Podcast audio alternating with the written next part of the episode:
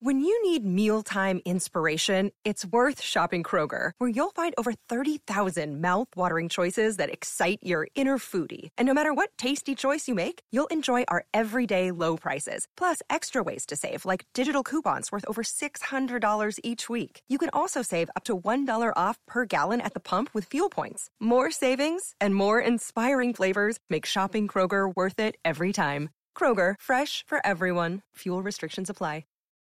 Listen, all you New Yorkers. Excuse me. Taxi. Okay, man, we're looking around. This is the 77 WABC minicast. What is today is Karl Rove, one of our country's uh, leading Republican strategists. And um, last night they had uh, the debates. And uh, Karl Rove, there's nobody better to analyze what the heck happened than, than you. What the heck happened?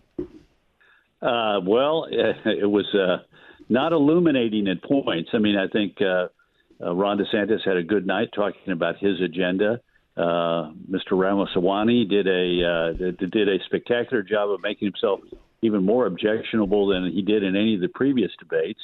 I mean, I couldn't believe it. I mean, the the attacks on Nikki Haley were over the top, and then at the end, he just felt obligated to endorse every nutty concept. You know, the nine nine eleven was an inside job. Uh, so was uh, so was January 6th. That was brought on by federal agents, not not violent protesters. I mean, it just uh, you know he he just sort of got out of control.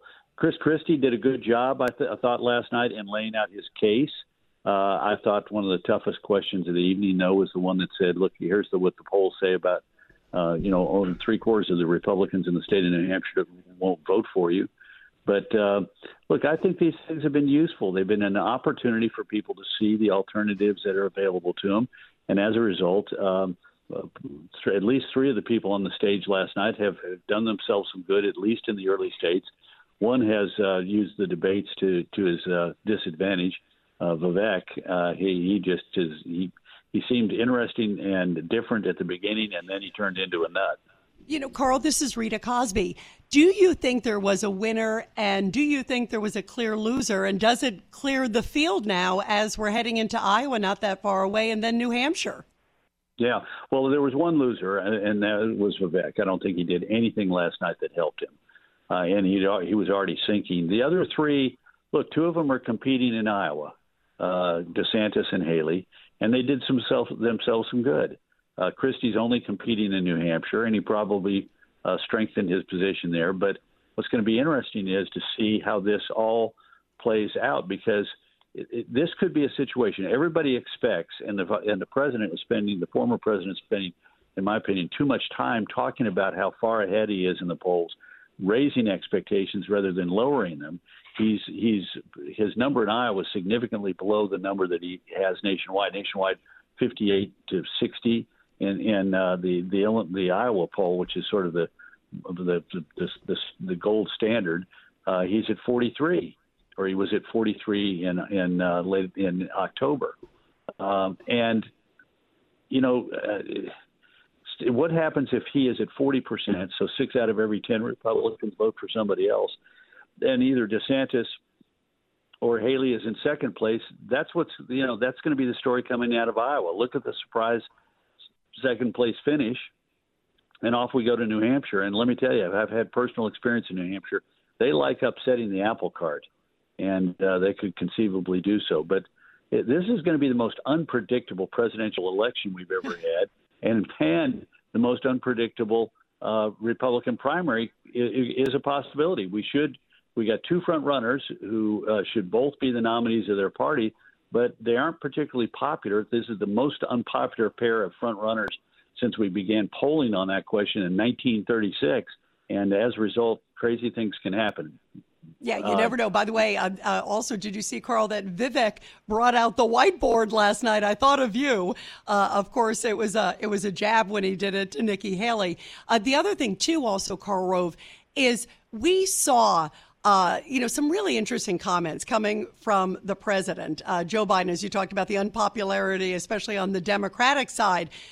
He came out and said, I might not be running, uh, you know, if Trump wasn't.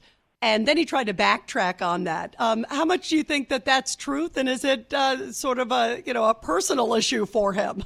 Yeah. Well, first, let me say Vivek was mimicking the whiteboard. He was using a pad of paper. So uh, otherwise, I'd be suing him in court for you know trademark infractions. But look, Joe Biden. It's just amazing to me that he is running. I mean, he is he is he was the oldest president when he was inaugurated. It wasn't that you know at the at the end of his first term that he's the oldest president. He was the oldest president when he got inaugurated, and you know what he was saying was, in essence, showing his hand. There's one reason why he's in this race because he has taken it upon himself to believe that he is the only Democrat who can beat Donald Trump. In reality, he may be the only Democrat who can lose to Donald Trump. Think about this.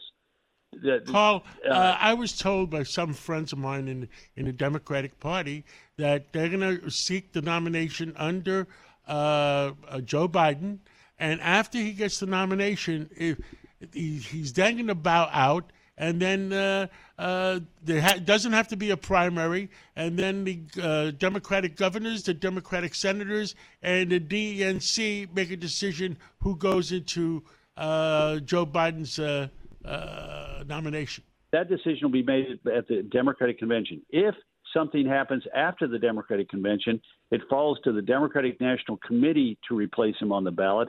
But then they run into a problem because starting in September, states start having deadlines for setting their ballot for for the fall election, and so uh, yeah, you know, we'll just have to see where it goes. You know, Karl, yeah. uh, boy, this is a wild one. And Karl Rove, thank you so much. We'll have to buckle our seatbelts. It's going to be a wild election here. It will be. Absolutely. Thank you. Thank you, Karl.